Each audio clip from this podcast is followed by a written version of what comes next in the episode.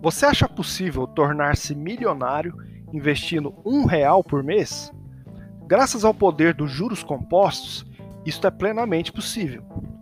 Com o investimento de um real ao mês, uma taxa de juros ou rentabilidade de 1% ao mês, é possível chegar a um milhão de reais em 78 anos, ou 936 meses. Tirando o fato de que ficar milionário aos 78 anos não é lá uma boa ideia, precisamos nos concentrar no efeito dos juros ao longo do tempo, que é justamente a essência dos juros compostos. Precisamos entender que o tempo é tão importante quanto o valor investido, que também é tão importante quanto a taxa de juros. Os juros compostos têm a capacidade de gerar valor ao nosso dinheiro conforme o passar do tempo. Por isso, quanto mais cedo começarmos a investir, maiores os nossos resultados futuros. E caso comecemos a investir relativamente tarde, ainda podemos obter bons resultados, desde que a taxa de juros do nosso investimento, ou seja, a rentabilidade do investimento, seja alta.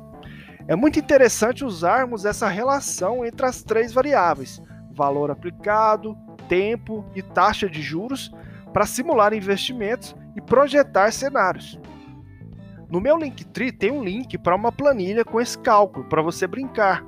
Basta preencher a aplicação mensal, o tempo em anos e a taxa de juros estimada do investimento. Mas você também pode criar a sua própria muito facilmente. Basta utilizar a função valor futuro ou VF no Excel ou Google Sheets. É muito importante entender que juros compostos não são juros simples, ou seja, enquanto o primeiro é uma operação matemática que soma valor a um montante inicial, o segundo é uma operação matemática simples, de multiplicação percentual. Logo, também é importante entender que uma taxa de juros simples de 1% ao mês, por exemplo, é igual a uma taxa de 12% ao ano. Já nos juros compostos, 1% ao mês equivale a 12,68% ao ano. É necessário usar a fórmula da taxa equivalente para chegar ao valor exato da taxa em um determinado período de tempo.